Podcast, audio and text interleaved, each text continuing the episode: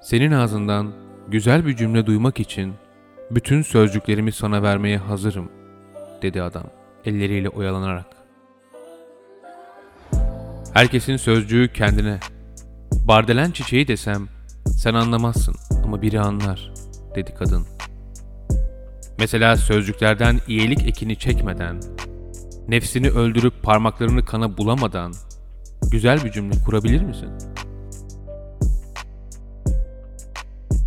Nefisle yol ayrımım geride kaldı galiba. Dönsek bulur muyuz?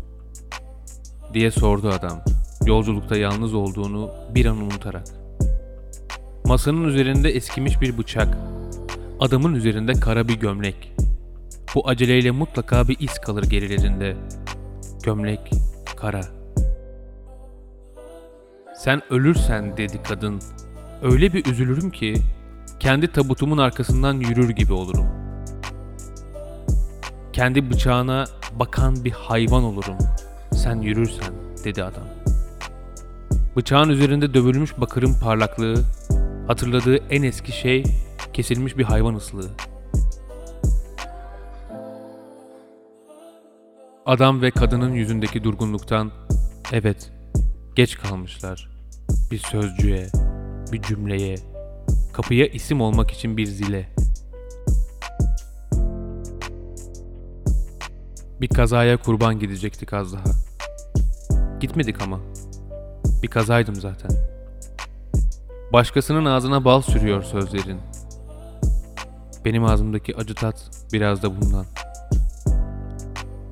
Acının konumlanışı, sırtta taşıyışı, elde duruşu, yüzdeki ölü derinin dökülüşü, bir hakikatin yalanla örtülmüş hali.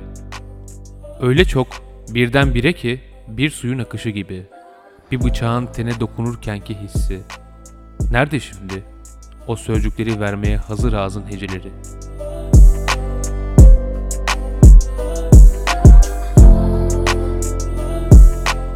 Kadın adama baktı. Adam bir yalnızlığa. Belki dedi. Bize bir cümle kalmadıysa saatleri bölmek gerekmeyecek daha sonra. Öyleyse susmadan elden ne gelir diyerek bir nokta, kara, kara olduğu için de bakıyor birbirlerinin ardına. O gidiş ki nasipsiz bir nefisten, o ağız ki hep duru kalmaktan, o konuşma ki sıcaktan değil, soğuktan.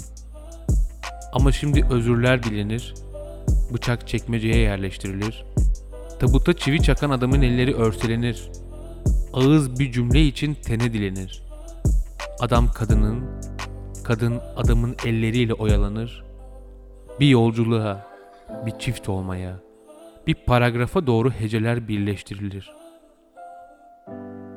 Bir cümle için gerçekten bunu yaptığımıza değer miydi? Bir kazaya kurban gidecektik az daha.